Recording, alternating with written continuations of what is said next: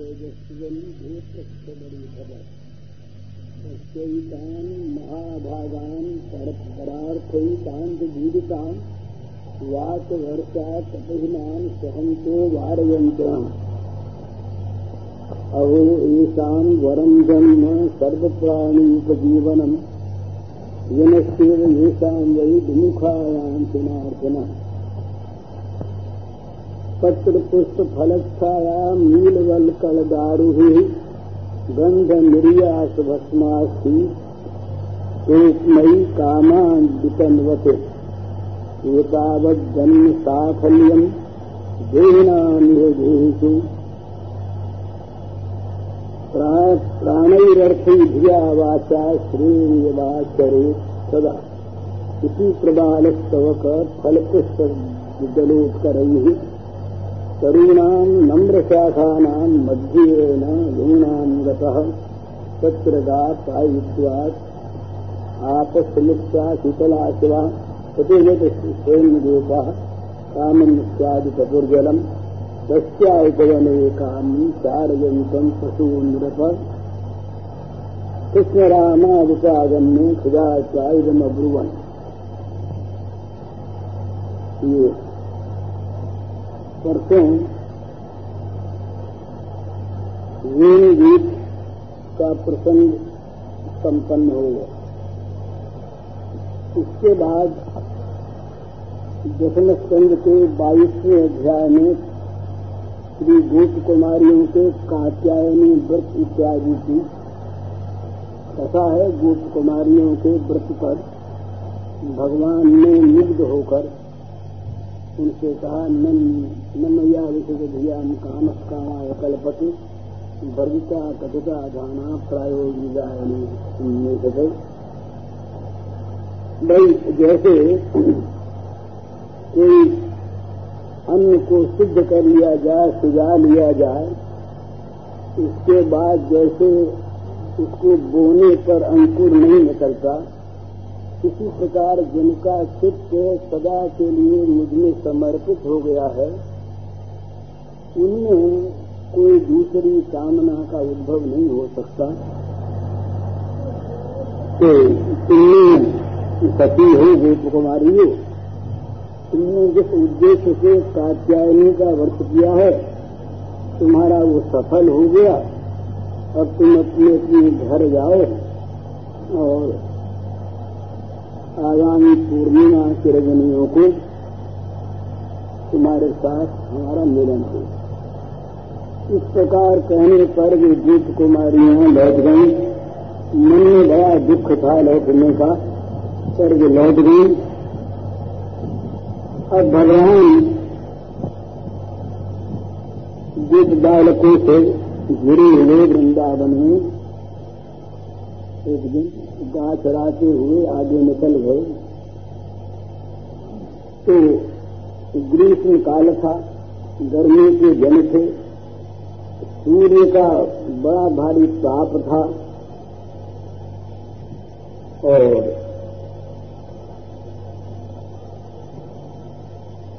तो देखा वृक्षों ने बड़ी छाया कर रखी।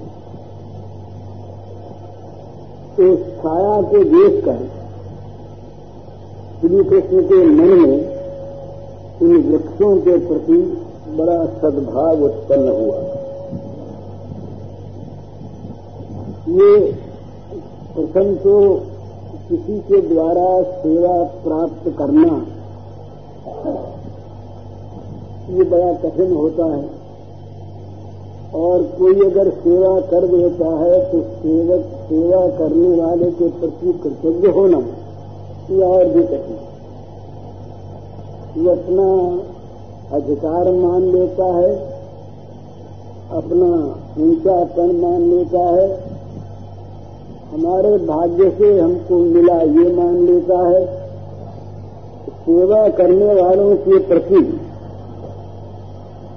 अधिकांश लोगों के मन में कृतज्ञता का भाव नहीं पैदा होता। दूसरे के देशों को देखकर निंदा करने में जितने हम लोग उदार होते हैं, गुणों को देखकर प्रशंसा करने में हमारी उदारता नहीं रहती। बल्कि बहुत दफे तो गुणों को दोष बता देते हम। बोले अमुक आदमी भगवान का नाम जप कर रहा था तो देते कि ठगने के लिए करता होगा मैंने गुण में देश बुद्धि प्राय कर लेते हैं, लेकिन भगवान, ये यद्यपि जिनमें जो गुण है सब उन्हीं से आए जिनमें जो अच्छी चीज़ें हैं, वे सब रत्न जितने हैं रत्न के खान से निकले हैं तो जो सर्व सदगुण आश्रय हैं, अचिंत अचिंत अनंत गुण जिन भगवान में भरे हैं, उन्हीं भगवान से सबको सदगुणों की प्राप्ति होती है। परंतु भगवान उन अपने गुणों को भूल जाते हैं। इनको ये चीज़ हमसे मिली, हम कह देंगे, किसी को कोई चीज़ उसके मिलने से बुरी लगा कहाँ से, हमारी हुई थी। लेकिन भगवान सारे सद्गुणों के भंडार, सद्गुणों की खान, सारे सद्गुण उन्हीं से निकलते हैं, उन्हीं से लोगों को मिलते हैं। पर जिनसे मिलते हैं, उनके प्रति भगवान कर्तव्य हो जाते कभी ये नहीं कहते भगवान कि हम बड़े हैं, हमारा तो अधिकार ही पाने का था। इन लोगों ने सोया थी तो बस हम, तुम लोगों ने हमारे अधिकार के रखा। उनके तो ये जब भगवान श्री कृष्ण ये वृंदावन की भूमि में जा चराते हुए विचरण करने वाले श्री श्याम सुंदर, ये जब दोपहरी की धूप में सूर्य के प्रचंड ताप में जब ये वृक्षों के नीचे आए और वृक्षों की छाया में सबको आश्रय मिला। तो उन्होंने देखा कि देखो ये वृक्ष कैसे हैं कि आश्रय देते हैं, अपने कोमल कोमल पत्तों से हिल हिल कर हवा करते हैं। धूप में कहीं छाया के बिना हवा मिले तो गर्म मिलेगी। वो उसे लू कहते हैं। पर वही कोई वृक्षों के पत्तों से ढके हुए स्थान में, घना ढका हुआ स्थान, वहाँ अगर वहाँ अगर हवा मिलेगी तो ठंडी मिलेगी। तो वो मृदुल वायु संचार से ये पत्ते हिल हिल कर मानो हवा कर रहे हैं तो श्री कृष्ण से दूर से ही देखा और वृक्षों की इस उदारता पर मुग्ध हो गया और वृक्षों के नीचे आकर के कहा, सत्य जो सब लोग यहाँ विश्राम करो। श्री राम सुबला जी से उनका नाम ले लेकर बोले कि, भैया, देखो तो इन पेड़ों को, हैं? इनके समान उदार और महाभाग जगत में कोई नहीं भाग्यवान वो नहीं जिनके पास भोगने के बहुत अधिक पदार्थ हैं, जिनके पास आराम की बहुत चीज़ें हैं और जो स्वयं सुख से अपने शरीर का सेवन करते हैं, वे भाग्यवान नहीं महाभाग नहीं है। भाग्यवान वो हैं कि जिनके पास जो कुछ है वो सब भगवत रूप समझकर सबकी सेवा में लगाए रहते हैं, वो भाग्यवान है।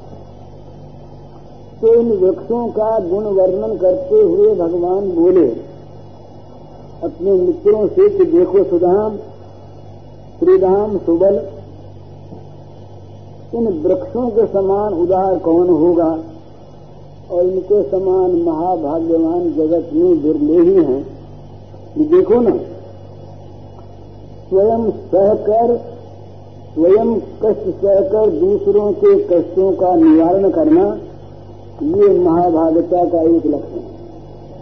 ये वृक्ष हैं, ये बरसात में बेचारे पर कौन छाता लगाता? बरसात में ये बड़ी भारी घनघोर वर्षा को सहते हैं। जब ये ग्रीष्म ऋतु में सूर्य प्रचंड रूप से तपते ये जब तपते हैं तब उनको सहते हैं। तूफ़ान देश से आता है तो उसका सहन करते हैं। और जाड़े में जब सब लोग अपने अपने घरों में घुसकर अंदर उस कपड़े ओढ़ कर सो जाना चाहते हैं, वहाँ ये बेचारे इस शीत को सहते हैं।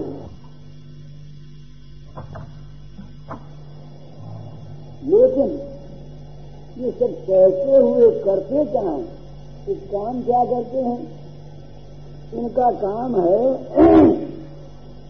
दूसरों के दुखों को जो घाम से जल रहे हैं, जो वर्षा से हैरान हैं, उन सबके छाते बन जाते हैं, स्वयं। घाम अपने पर सहकर उनको सुख देते हैं। जैसे इनके समान कोई तपस्वी योगी ये नहीं, क्यों?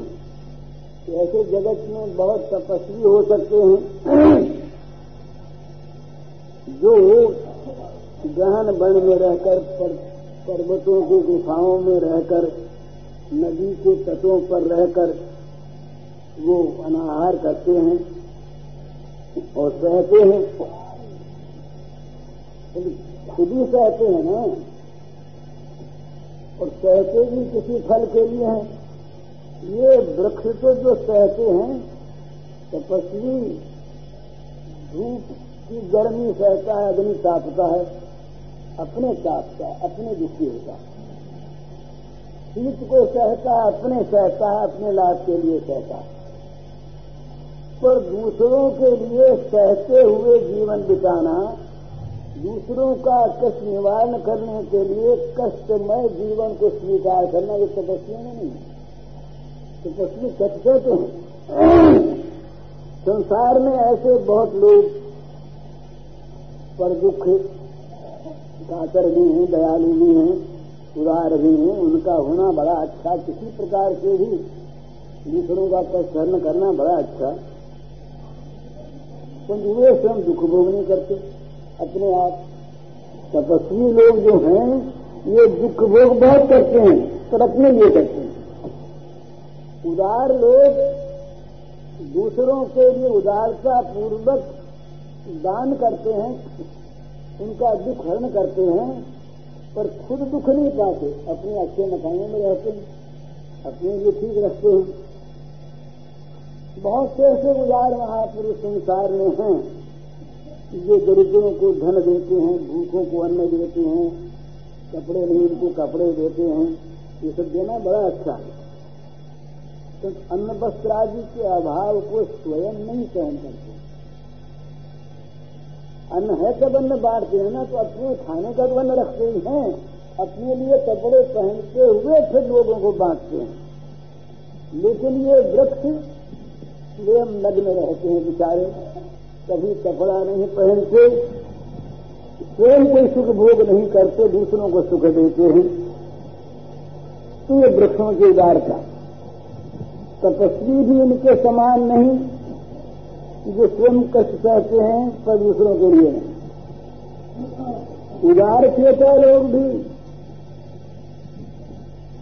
लोगों को धनदान देते हैं, लोगों को दुखों का नाश करते हैं, पर स्वयं दुख नहीं भोगते। और धनी लोग उदार लोग ये लोगों को देते हैं, पर स्वयं अभाव में नहीं रहते।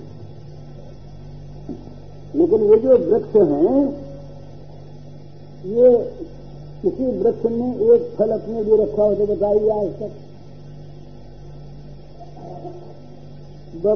बड़े सुंदर सुंदर फल वृक्षों के रखते हैं, पर वो फल दूसरों को बांटने के लिए ही अपने अंदर से निकालते हैं। तो वृक्ष अपनी छाया में कभी आप विश्राम नहीं करते। कोई भी पेड़ अपनी छाया में आप विश्राम करता है क्या? पेड़ कोई अपनी छाया में आप विश्राम नहीं करते, फल पुष्पा जी का स्वयं कभी भोग नहीं करते। उनके पास जो कुछ है, वो सब परार्थ है। और परार्थ भी अभिमान शून्य ये जड़ की भांति खड़े रहते हैं ये भी नहीं घोषणा करते कि हमने कुछ दिया। हमें बदला भी मिले, ये तो भावना ही नहीं है, पर दिया, ये अभिमान भी नहीं है। ये परोपकार करने पर, जीवों पर दया करने पर एक आत्मतृप्ति होती है। और इसलिए अपने सुख के लिए लोग दया, धर्म का उपकार का कार्य करते हैं ये करना बड़ा अच्छा है। क्योंकि आत्मतृप्ति है ना। इन वृक्षों के कोई विचारों को आत्मतृप्ति की भी कोई स्मृति नहीं है।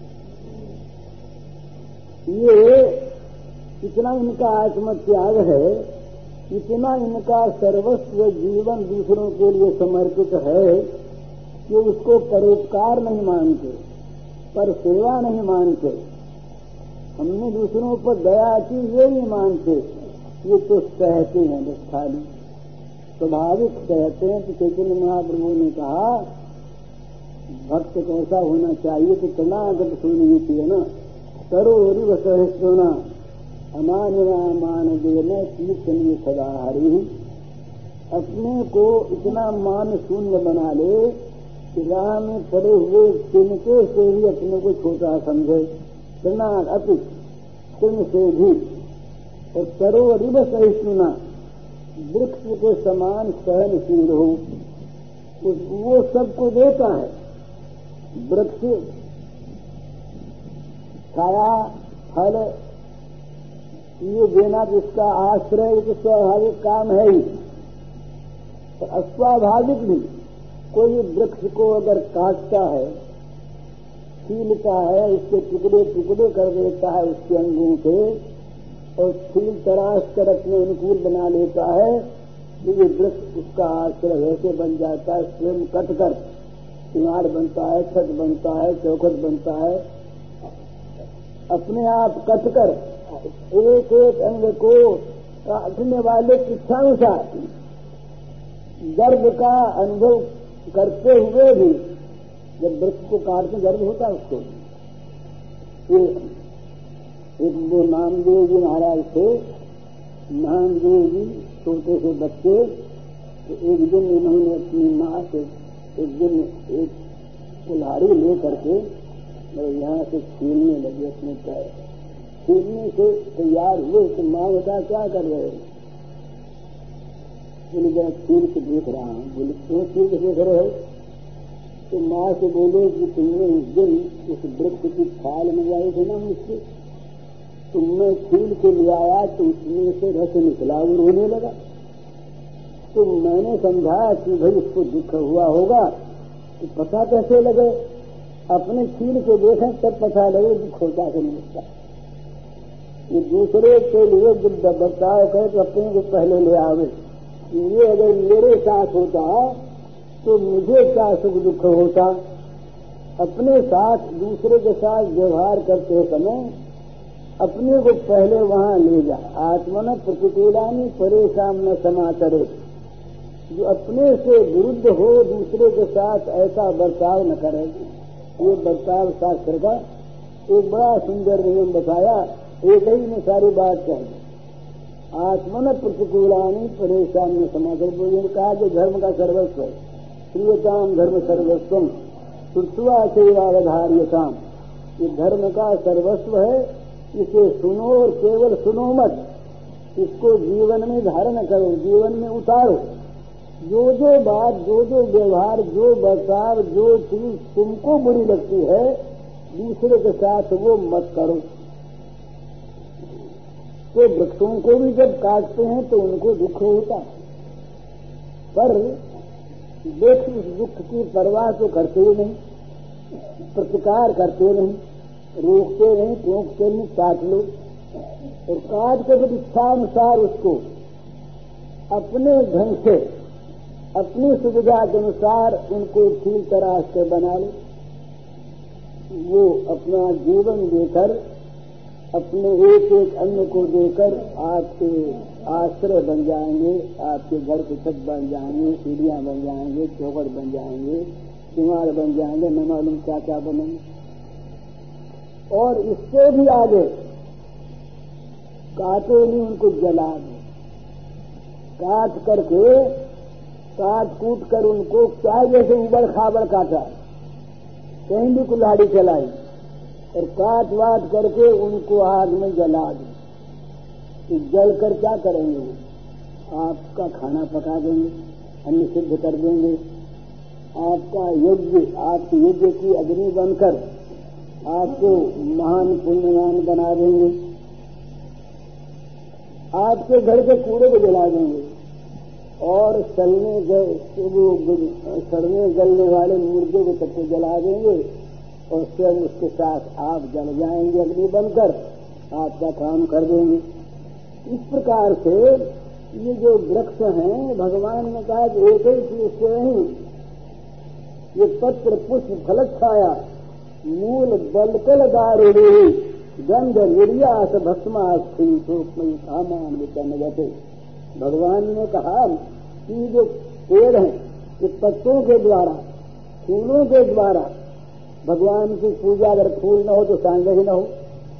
पत्तों के द्वारा ये फूलों के द्वारा फलों से, छाया से, जड़ से, खाल से, काठ से, गंध से, उसमें निकलने वाले गोंद से और जल जाने पर उसकी राख से भी। अरे राख को लोग बचन मांगते हैं।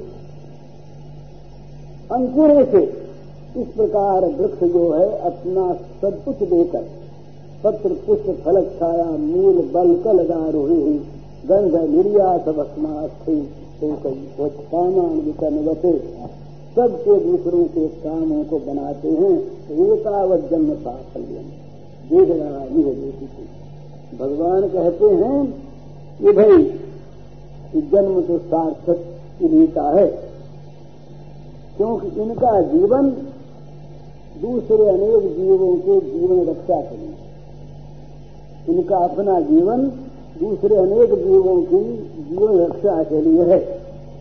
ऐसे बहुत बहुत जीव हैं जो संसार में जीते हैं, परंतु दूसरे जीवों के लिए घातक होकर जीते हैं।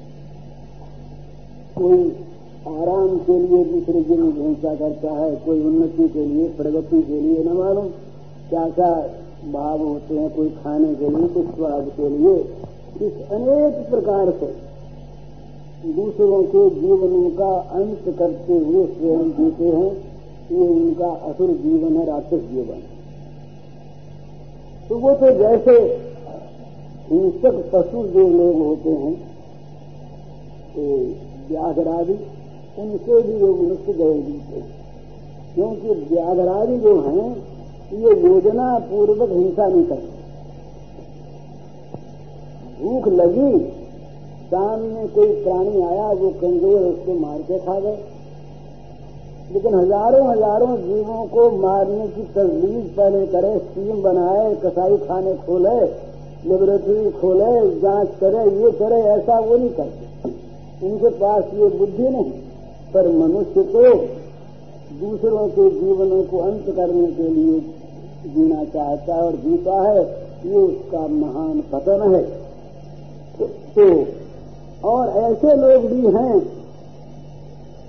जो और कुछ नहीं, अपनी वासना तृप्ति के। लिए अमुक अमुक अमुक पक्षी को मार के उसका रस छोड़वा पी लिया जाए कि ताकत आ जाएगी। इत्यादि अपने अपने वासना की तृप्ति के लिए और वे अनेक दूसरे जीवन के जीवन का अंत कर देते हैं। तो वो तो लोगों को मारने वाले हैं जीवों को। उनका जीवन जीवन नहीं जीवन सार्थक वृक्षों का ही है। जिनका जीवन दूसरे के जीवन की रक्षा है अपने अपने कष्ट सहना जीवन भर। जब से पैदा हुए तब से। और दूसरों के जीवनों की रक्षा करना कहीं औषधि में घोट रहे हैं लोग। जड़ को काट के घोट रहे हैं। औषधि बन के कुछ बच्चे पर घुट कर दूसरों को जीवन दान दे। तो इस प्रकार से ये वृक्षों का गुण जो है, ये मनुष्यों को लेना चाहिए, वृक्षों से सीखना चाहिए। ये बच्चों के पास तो उनसे सीखे कि ऐसा हमको बनना है। तो उनके जैसे कि अच्छे अच्छे पुरुषों के घर पर कोई अतिथि आ जाता है तो अतिथि को सुख पहुँचाने में वो कोई चीज़ उठा नहीं रखते। इसी प्रकार ये वृक्ष अनायास भी उनके द्वार पर पहुँच जाते हैं। कोई द्वार पास नहीं पहुँचते वो धर्म संप्रदाय नहीं पूछते। वो बालक बुद्ध नहीं पूछते। बस जितने उनके सामर्थ्य है, अपने सामर्थ्य के अनुसार वो सबकी समान भाव से सेवा करने में लगे रहते हैं। लेकिन बोले, लोगों को औरों के यहाँ जाने में संकोच होता। अब किसी बहुत बड़े आदमी के घर पर गए महल में, अंदर घुस नहीं सकते। अतिथि चाहे कुछ नहीं हूँ, अंदर नहीं जा सकते। उनका वैभव देख करके बेचारे डर जाते हैं। पर ये जो है वृक्ष ये अपने पूरे वैभव को लेकर निरंतर सबका स्वागत करने के लिए प्रस्तुत रहते हैं। सारे वैभव को लेकर, मैंने इसको नहीं देना, इसके लिए छिपा के रख लो, ये वृक्ष की मति नहीं है। कोई आ जाए तो पत्र पुष्प फलादि के द्वारा उसकी अभ्यर्थना करने में, स्वागत करने में कभी वृक्ष पीछे पैर नहीं रखता। कहीं अगर फल फूल न लगे हो, मौसम न हो तो छाया अपनी जो है, कहता भाई और कुछ है नहीं हमारे पास इस समय हमारे अंदर की छाया में बैठ जाए इनकार नहीं करता। सिंह सब वहाँ वृक्ष फल छाया, सामान्य बचे दैवाद फलम नास्ती।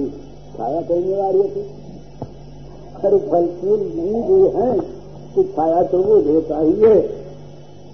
तो वृक्ष जब चल देता है, तब तक पत्र पुष्प फल छाया नील गंध, पल्लव, अंकुर बलकल भस्म इत्यादि के द्वारा इस जगत की सेवा करता रहता है।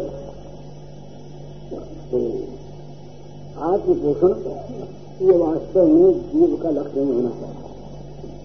प्राण, जीवन, अर्थ, बुद्धि और वाणी।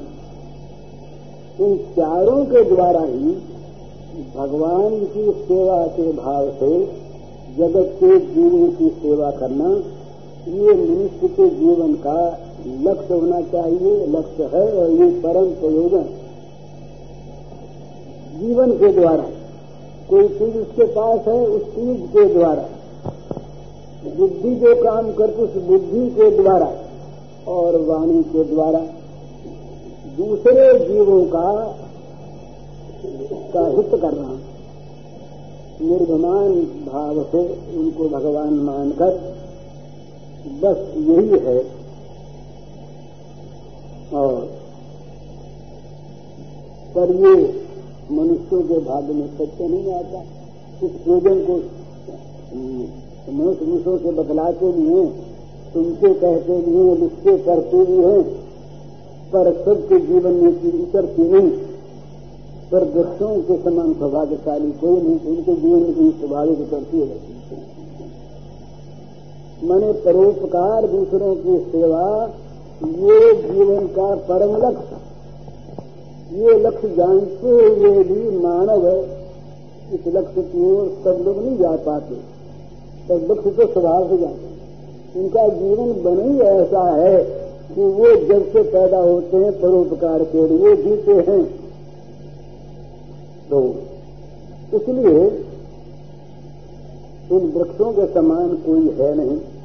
तो ब्रजेंद्र नंदन जी श्याम सुंदर इस तरह से सैकड़ों सैकड़ों मुखों से वृक्षों की प्रशंसा करते हुए श्रीराम सुबलादित्य के साथ वृक्षों के नीचे बैठते हैं और उनके फल का प्रसाद पाते हैं, जो भूमि पर गिरे हुए थे। बच्चों ने देखा कि आज तो हमारे नाथ आ गए हैं। छाया भी सघन हो गई, ठंडक भी ज़्यादा हो गई, और उन्होंने अपने अपने फलों को जीवन का फल वही सफल है जो भगवान के अर्पित हो गया बाकी जीवन के सारे फल असफल हैं, निरर्थक हैं। फल माने जीवन में जो हमने जो कुछ भी पाया वो जीवन का फल हमने जो कुछ भी कमाया, ज्ञान, बुद्धि, जैसे कीर्ति, धन, अर्थ, मान, इत्यादि, ये जो कुछ भी जीवन का फल है, उस फल की सफलता भगवान के अर्पण करने में है, फल की विफलता उसे खो देने में है, और फल की कुफलता उसके दुरुपयोग में तो फलों के नीचे वृक्षों ने उतार के रख दिया, अपने अपने फलों को जहाँ चाहे सुंदर सदल बल अपने सारे साथियों के साथ हम लोगों को धन्य करने के लिए हमारे दरवाजे पर आ गए हैं। तो आज सब कुछ देकर इनका स्वागत करो। तो इस प्रकार वो बहुत देर तक वहाँ बैठे रहे। फिर वहाँ से उठे, यमुना जी के पिए पर आए। मीठा जल पान किया। फिर उसको भी छोड़ा, फिर ये दूसरे और बनों में चले तो एक ऐसे वन में जा पहुँचे जहाँ पर अशोक का वन था। अशोक में पत्ते होते हैं, फल नहीं होते। और होते हैं तो वो खाने लायक नहीं। तो अशोक वन में जा पहुँचे तमाम अशोक के वृक्ष तो उस वन में जा पहुँचे तो उस दिन ये होता क्या था कि जब घर से चलते तो अपनी अपनी माए, अपने अपने बच्चों के लिए सामान बना हुआ साथ दे देती है। बड़ा जिसके घर में जो, पर बच्चों के लिए माँ जो देती है, वो अच्छी से अच्छा देती अपनी जान। जो कुछ घर में होता तो सब बच्चों को दे देती। अब ये मिठाई, लड्डू, पकवान कुछ अनेक चीज़ें और साथ साथ में जिस वन में जाते, उसमें फल वाले बच्चे भी बहुत होते। तो बच्चों के लिए खाने पीने की कोई बात ऐसी नहीं होती जिससे उनको तकलीफ़ हो। और जब ये घर से निकलते तो यशोदा मैया का तो बहुत बड़ा स्नेह होते वात्सल्य की मूर्ति तो वो जिसको जिसको तो जो है तो कोई फेंकने को देगा, उस पाती है, और उसको कुछ खेल में सब भूल जाता है। तो उसको न देकर बाबू जी को देती श्रीराम सुबल आदि वो बालकों को देती उनसे कहती कि देखो भैया, ये तो खाने पीने की याद करने वाला है नहीं। तो, तो खेल में जब जब मतवाला हो जाता है तो भूख प्यास भूल जाता है। पर आकर पेट तो खाली रहता ही है ना। तकलीफ़ तो बच्चे को होती ही है। और ये ख्याल लगता है तो अब मैं तो साथ जाके नहीं देखो। वन में तो तुम ही लोग हो। तो तुम लोग जरा ध्यान रख करके बीच बीच में इसको खिला दिया।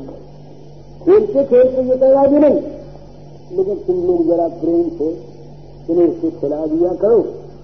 जो मेरा गोपाल जो भाई भूखा न रहे देखो ना ये कहीं दही वही और कहीं माखन। चोर भी लेता है क्यों चोर लेता है भूखे रहता होगा बेचारा। मैया ये नहीं देखती कि ये माखन चोरी का ढंग करता है। ये दूसरा है जो, ये तो नैवेद्य की एक प्रेम पद्धति नहीं है।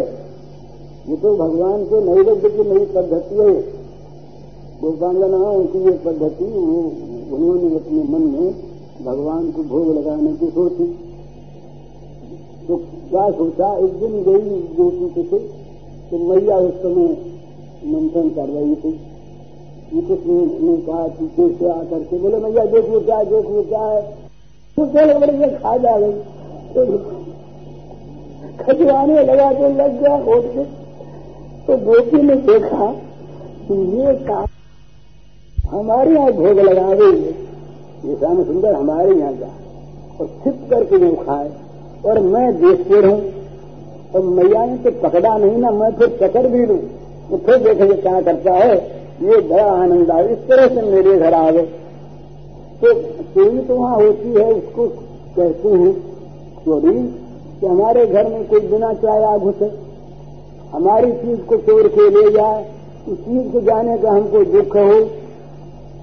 पर हम किसी के लिए संदेह बैठे हूँ कि चोर की भांति आके वो ले जा चीज़ तो उसकी है। वो खाएगा, तभी आनंद आएगा। तो ये कोई चोरी थोड़ी है उस चीज़ को लेने के लिए भगवान आए। तो भगवान की जो माखन चोरी थी ये तो नैवेद्य ग्रहण की नवीन पद्धति मात्र थी, प्रेम की पद्धति। ये चोरी हो नहीं तो मैया समझती कि ये खाता है तो इसीलिए दामोदर लीला जो हुई ना, इसीलिए हुई। मैया के मन में आया कि ये दास दासियाँ सब काम करते हैं यद्यपि वो श्री कृष्ण की सेवा करते थे मैया से बढ़कर मैया हृदय में तो हाथ से करते हैं तो नौकर लोग कौन परवाह करते हैं ये बेचारा कुछ बासी बासी खिला देते होंगे अच्छी तरह से वो दूध उठाते नहीं होंगे जमाते नहीं होंगे बिलोते नहीं होंगे मक्खन से निकलता नहीं होगा तो भूखा रहता नहीं बेचारा क्यों भागे क्यों भाग भागे वो कहा जाए तो इसीलिए मैया ने ये सबको बाहर भेज दिया दिन सारा काम किया धोने से लेकर के, और मक्खन निकालने तक तो उसी में दामोदर लीला हुई। तो मैया कहती, इन बच्चों से कि जो कोई बेचारा कभी भूखा रहता ये नहीं जानता हूँ, नहीं जानती हूँ तो तुम लोग ध्यान रखना। इस इस प्रकार से मैया और सारी मैया रही बेटी आज एक दिन ऐसा हुआ भगवान ये जो भगवान की लीला सत्य नहीं इसका नाम योग माया। ये भगवान के अवतार के समय योग माया सारे स्टेज सजाती रहती मन नाटक करने के लिए स्टेज बनना, सारे सामान इकट्ठे होना, खेलने वाला तो खाली खेलता है? तो सारा सामान इकट्ठा कर देती योग माया, ये भगवान की लीला सत्य तो लीला सत्य एक दिन ऐसा किया कि मैं तो बच्चों को याद आई और मैं माताओं की याद आई कि खाने के साथ कुछ देना माताएँ भी भूल गई, बच्चे भी भूल गए। कुछ भी साथ नहीं लाए। और आप पहुँचे भगवान की लीला शक्ति की प्रेरणा से अशोक बने। तो न तो साथ कुछ लाए और न अशोक वन में खाने को कोई फल मिले। तो सुखदेव जी ये बात कहते थे, कहते जब वृक्षों की बात सुनी तो उनके ध्यान में ये बात आ गई है उनको दिखने लगी। तो ऐसा लिखते हैं ये महानुभाव बड़ा सुंदर लिखते हैं जिन महा इन सुखदेव जी के स्मृति में इनकी आँखों के सामने यज्ञ पत्नियों की लीला है वो ब्राह्मण यहाँ श्री कृष्ण के प्रेम में और श्री कृष्ण के अन्य साधारण अनुराग में कितनी मत वाली थी। तो ये याद आते ही और श्री सुखदेव जी महाराज का गला ये जब भगवान की लीला कथा का जो लोग गान करते हैं, उनमें जो वास्तविक बड़े प्रेमी होते हैं, वो स्वयं लीलानंद का आनंद लेते रहते हैं। वो दूसरे सुनते हैं, पर दूसरों को सुनाते, वो सुनाने के लिए नहीं पढ़ते स्वयं तो सुखा। तुलसीदास जी ने रामायण बनाई स्वांत सुखाया तुलसी रघुनाथ सदा था तो दूसरा तो उसमें हेतु होता है, बहाना होता है, निमित्त होता है, पर वो जो कथा कहते हैं, वो सुन अपने सुनते बहुत कथा कहने वाले लोग दूसरों को सुनाने के लिए कभी खुद नहीं सुनते। उस रंग में खुद नहीं रंगते दूसरों को कथा सुना देते हैं, दूसरे होने लगते हैं। पर उनके मन में प्रेम का अंकुर पैदा नहीं होता। वो पेशा होता है। तो सुखदेव जी पेशे वाले कथा बाचक के थे नहीं। वो तो कहीं ठहरे ही नहीं। गो दोवन इतनी देर के सिवा यही ठहर गए सात दिन। ये भगवान की विचित्र लीला। जितनी देर तक गाय दुहे से ज़्यादा इतने ठहरे नहीं। चल गए इतना विराग में जीवन। तो ये जब कथा कहते तो ऐसा होता कि स्वाभाविक ही ये कुछ दुर्बल हो जाते, भाव विकार आता, अश्रुकंत उलकादि सात्विक भावों का उदय हो जाता, उसमें एकदम निमग्न हो जाते, अध्याय समाप्त हो जाता वहीं। ये अध्याय शुरू तो किया, समाप्त हो गया, वहीं पर बाईसवें अध्याय में पहले इन्होंने तीर का भजन करने के बाद ये यज्ञ पत्नी वाला प्रसंग उठाया। पर जब यज्ञ पत्नियाँ सामने उनके आ गई और उनका जब प्रेम देखा, भगवान का भक्तवात्सल्य देखा तो सुखदेव जी महाराज दुर्बल हो गया अध्याय समाप्ति से नहीं हुई लेकिन ये अध्याय चलता है अध्याय समाप्ति बीच में क्यों गए? हो गई। उसका कारण बताते हैं ये कहते हैं कि सात्विक भावों का इन्हें ये हो आया इसलिए कथा बंद हो गई। तो जब ऐसा होता तो ये परीक्षित महाराज जान गए। वो क्या करते? जब जब सुखदेव जी महाराज की दशा होती तो बैठक जी और गंगा तीर के सारे और श्रोता लोग भी बड़े ज़ोर ज़ोर से भगवान के नाम की ध्वनि करने लगे। और मृदंग शंख करताल इत्यादि बजाने लगे। तो वाद्यों के साथ भगवान नाम जब ध्वनि कायम हो जाती, तब सुखदेव जी महाराज फिर पेट में आते, कहने लगे तो आज भी यही हुआ। इसीलिए अगला अंश पर दूसरे अध्याय के रूप में सामने आया। तो ये आज की दशा क्या थी कि वो बालक अब दिन हो गया एक डेढ़ पहर बच्चों को सवेरे भूख लगने लगती, दोपहरी होने को आने लगी। सब बच्चे मारे भूख को मिलाए बोले, यहाँ तो क्यों पर तो? कहीं फल नहीं है। और भैया साथ लाना भूला। और मैयाओं ने भी आज पीछे भेज देती? साथ बात उन्होंने भेजी नहीं। तो वो श्रीराम सुदाम सब भूख के मारे मिलाने लगे। और आकर के बोले, राम राम महावीर कृष्ण दुष्ट निवर रहना ऐसा वही वाजती सुन्न तथ्यान तुम कर्तुम अर्हत सूर्य ने कहा यदि विद्याकृतो गोपय, भगवान जगदीश्वर, भक्ताया विप्रभार्याया प्रसिद्धम निगमब्रवी पराज, देव यजनम ब्राह्मण ब्रह्म राजन सत्रमांगिरसम नामा वसते स्वर्गकाम्यया सत्र गत्वोदनम गोपा याचका याचका मद विसर्जिता कीर्तयंतो भगवत आर्य से नम साधना। ये ये आकर के कहने लगे कि भैया, हमें तो बड़ी भूख लग गई। बड़ी भूख लग गई हम क्या करें? आज तो न तो घर से हम लाए और न यहाँ तो तुमको मुझसे बड़ी पेड़ों की तारीफ़ कर रहे थे। कि फिर वैसे फिर वैसे फिर वैसे इनको एक फल नहीं दिखता हमको, अरे भूखा आदमी क्या करे वो तो बोले, हमको तो बड़ी भूख लग रही है। और हम तो देखो ना, कि तुम्हारे जंगल में सब तरफ़ खो दिया है एक भी पर पेड़ ऐसा नहीं मिला जिसमें फल सब अशोक सोचते थे। तमाम अशोक बन था। तो फल नहीं मिला, हमने बहुत खोजा तो हम तो देखो, खोजते खोजते तो धूप के मारे और हैरान हो गए। फूल तो बहुत खिले हैं। तमाम अशोक के फूलों के गुच्छे के गुच्छे खिले हुए हैं। तो गुच्छों से तुमको तो आनंद होता है कि तुम तो फूलों गुच्छों को देख कर नाचने लगते हम तो ऐसे नहीं है ना भैया। तो तुम तो अपना बस बैठे हो। खिला के ऊपर आँखें मुझे बंसी बजा रहे हो। तुमको तो बंसी में आनंद आ रहा जिससे देख के तुम तो रह गए। हम्म, और तुम देख रहे हो कितनी सेवा एक अशोक का नहीं। हम तो हमारा तो पेट शोभा से बनता है। तो अब बताओ जब आग लगती तुम बचाते हो कोई काम होता तुम बचाते हो हम हमें भूख से जब तुम बचाओ। तो अरे जिन्होंने बचाया था नागा सुराया बका सुराया ये सब आए हम लोग जो सब मरी गए तो एक दूसरे को पेट तो आम भर लिया था।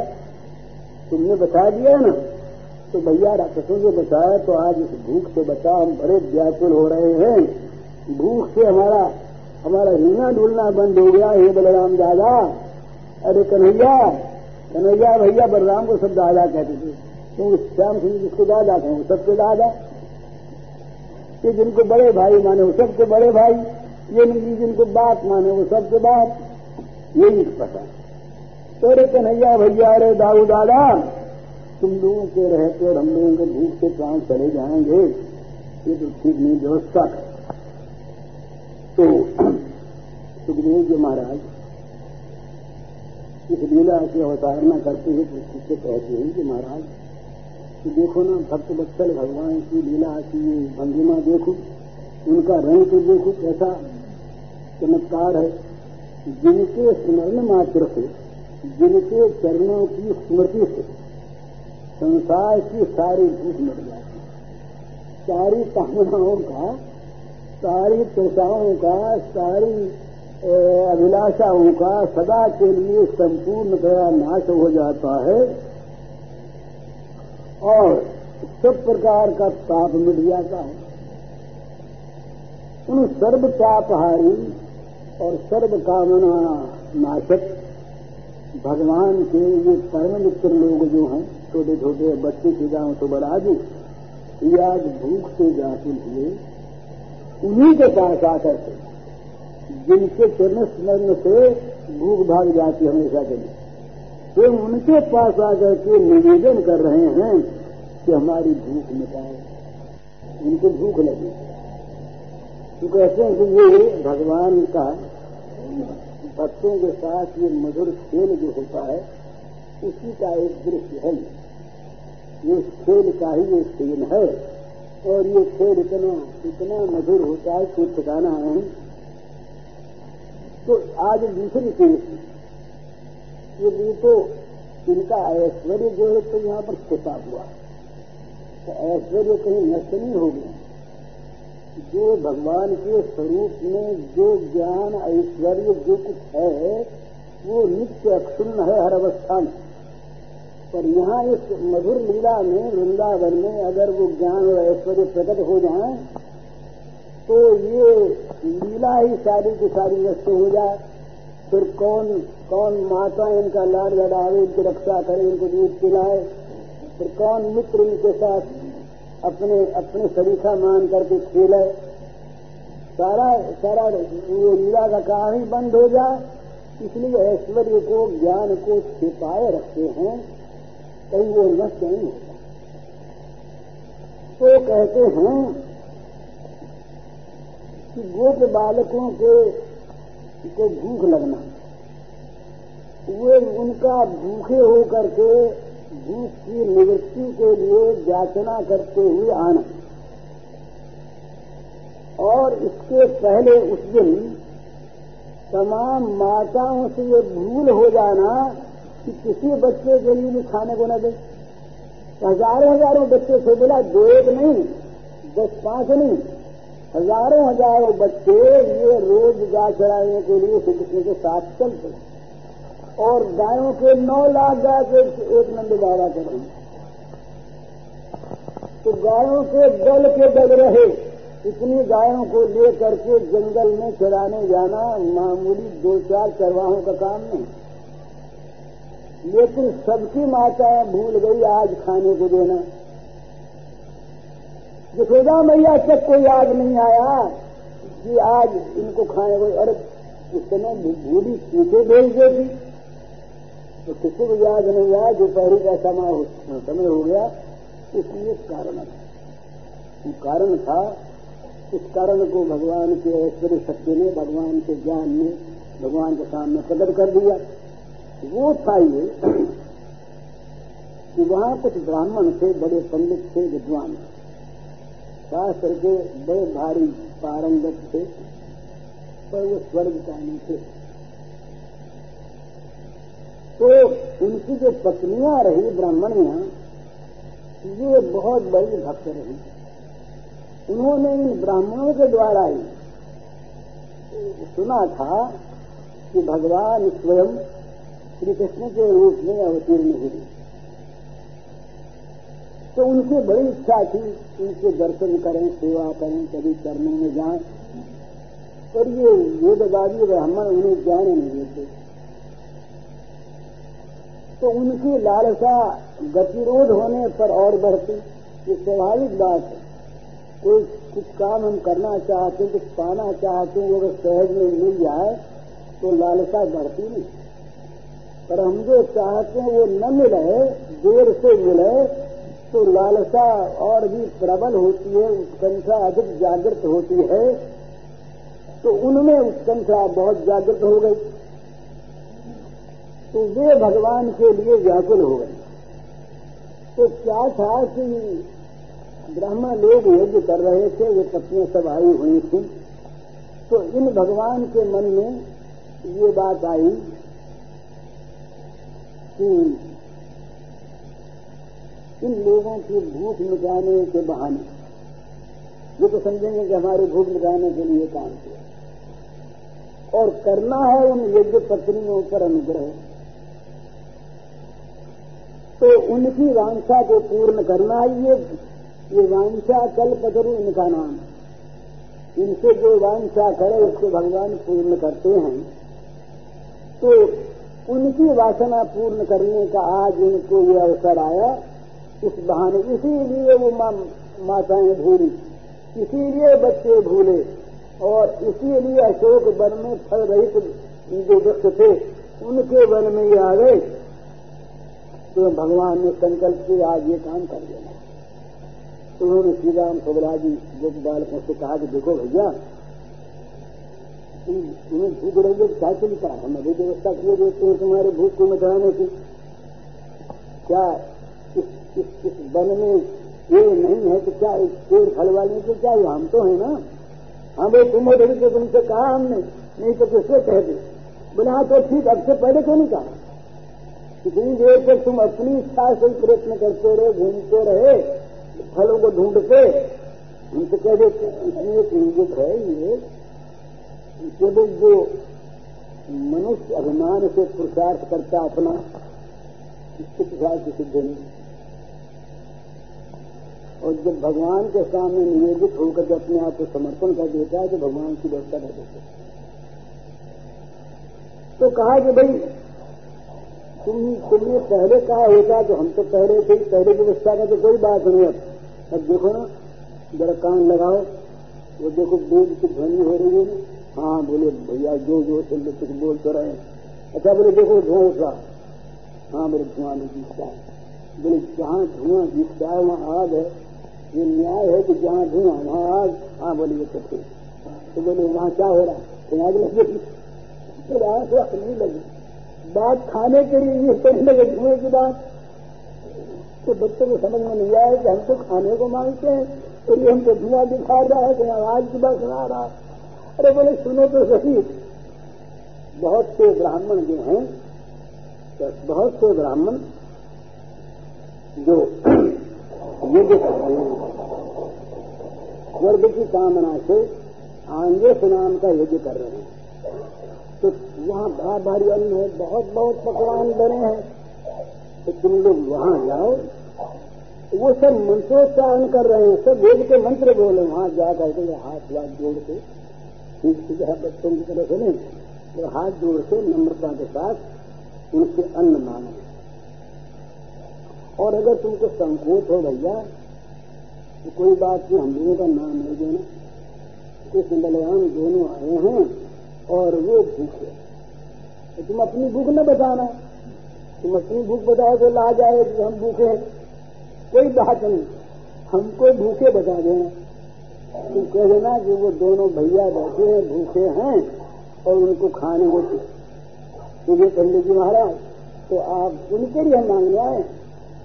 तो आप दे दीजिए। लोगों ने फिर तुमको ला जाने की कोई बात नहीं रहेगी। और अगर ब्राह्मणों का बड़ा पवित्र अन्न भैया, ऐसा वैसा अन्न दिए हैं, मैया का अन्न तो पवित्र होता ही है, सब तो पवित्र, पर ये भी पवित्र ब्राह्मणों का अन्न है, इसमें हम लोगों का कल्याण भी होगा। तुम जल्दी जाओ और दौड़े जा करके पहुँचे वहाँ पर और वहाँ जा करके ब्राह्मण जो है, स्वभाव से दयालु होते तो और फिर यज्ञ कर रहे हैं। एक तो उनका स्वभाव दयालु, फिर यज्ञ करने वाले और फिर यज्ञ में अतिथि आ जाए, उसकी इच्छा पूर्ण करनी चाहिए, ये शास्त्र की आज्ञा। तो वे तुम लोगों को विमुख नहीं करेंगे, तुम जाओ। तो भगवान तो अनंत लीला में है पर वो जो लीला करते हैं, और जो कुछ बोलते हैं तो सारा का सारा रहस्य अर्थ नहीं होता है।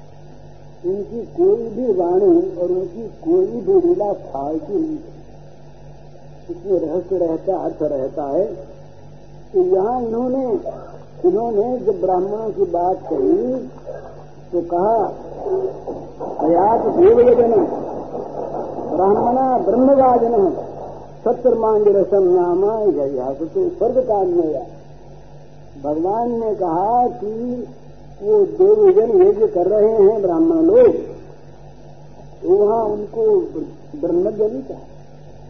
ब्रह्मवादी कहा। वेदज्ञ नहीं कहा, वेदवादी कहा। और निष्काम प्रेम भाव से अर्चन कर रहे हैं, ये नहीं कहा स्वर्ग कामना से कर रहे हैं।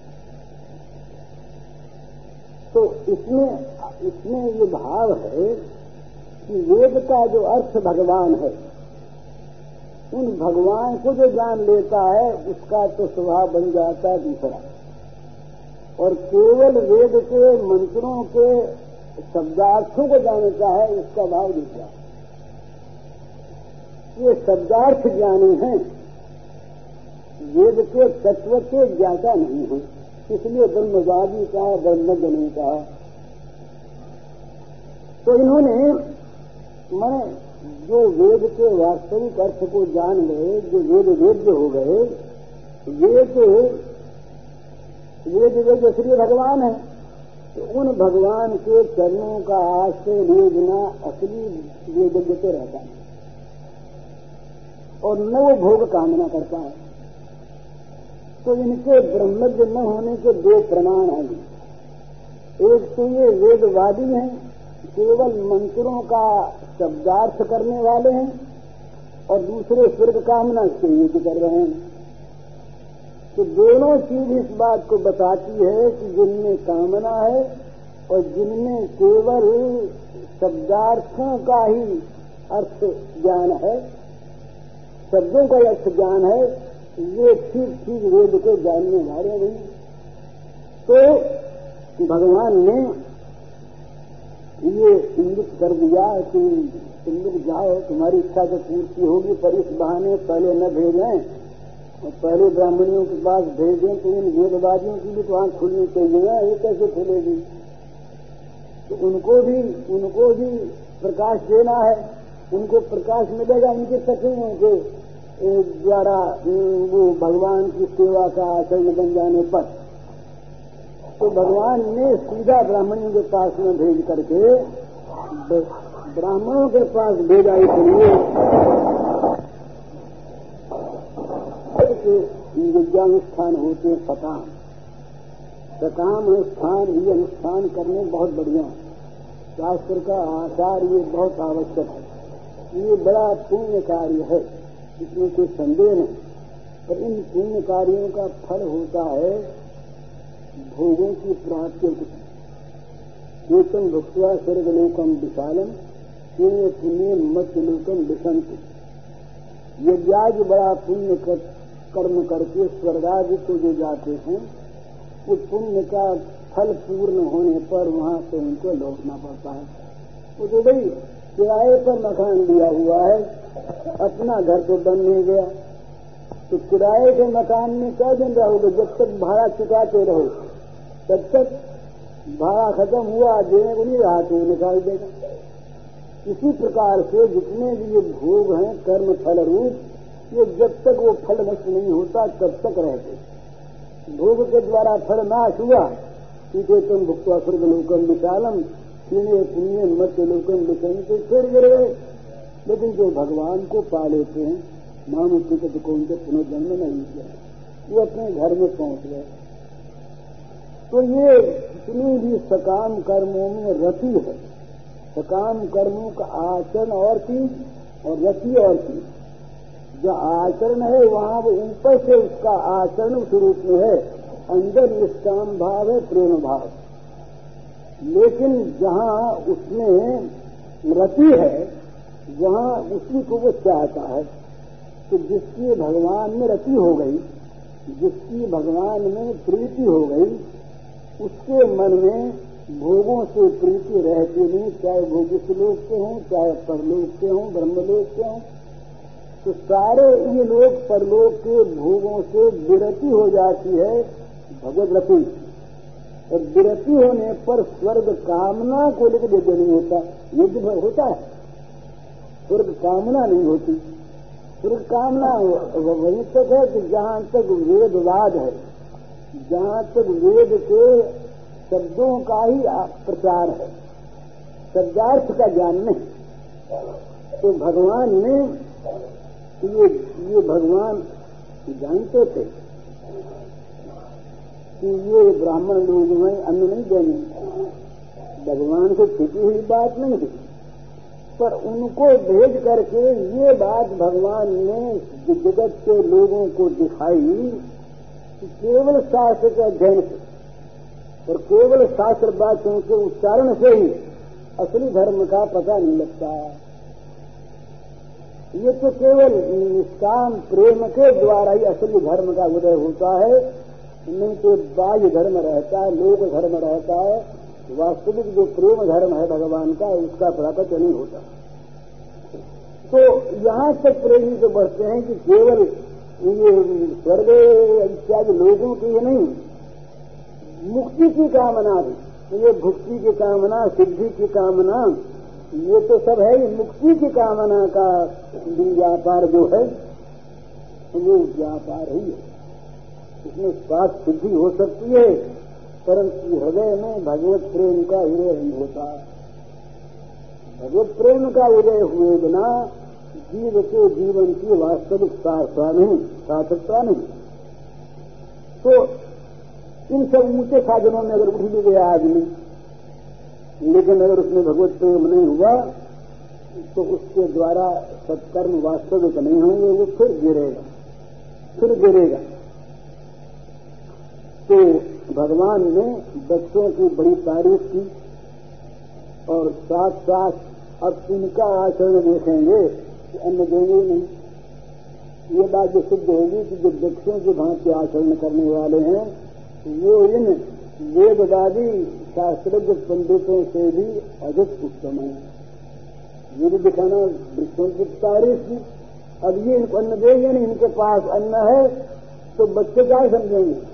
कि भाई ये तो शास्त्र का उच्चारण कर रहे वेदों की रचाओं को बोल रहे यज्ञ में आहुति दे रहे और अन्न भरा हुआ इनके पास, और हम लोगों को भूखे लौटा दिया और हम लोगों को ये भी कह दिया कि भाई अच्छा बोले, हज़ारों हज़ारों हमें न दे सको, दो को भी दे दिया वही भूखे हैं। तो भगवान ने इस बात को बताने के लिए कि एक तो इनकी आँखें खोलनी है कि ये फिर कहेंगे दिक्कुलम दिक्रियायासम दिग्गमन दिग बहु जैसा अपने आप को धिकार देंगे ये सारे के सारे वेदवादी पंडित, कि देखो हम तो ऐसे रह गए, हमारी जो स्त्रियाँ देवियाँ थी ये भगवान को पागल। तो कहते हैं कि जो यज्ञानुष्ठान विहीन वेदो वेद मंत्रोच्चारण विहीन सबसे शून्य जो वृक्ष हैं, उन वृक्षों का जीवन, इनके अपेक्षा कहीं अच्छा है कि उनका जीवन तो केवल परार्थ है। वो जीवों के जीवन की रक्षा के लिए ही वो जीते हैं और इनका जीवन स्वार्थमय है, स्वर्गतानी है। तो ये बताते हुए लीला भंगिमा से भगवान ने सबको सुखदेव जी के द्वारा ये इशारा करवाया कि परम धर्म क्या इसे जान ले। परम धर्म भगवान की सेवा है श्रीमद् भागवत के वेणुगीत प्रवचन माला का यह पंद्रहवा पुष्प है। वो श्री भाई जी ने यह प्रवचन 17 अक्टूबर उन्नीस को दिया था।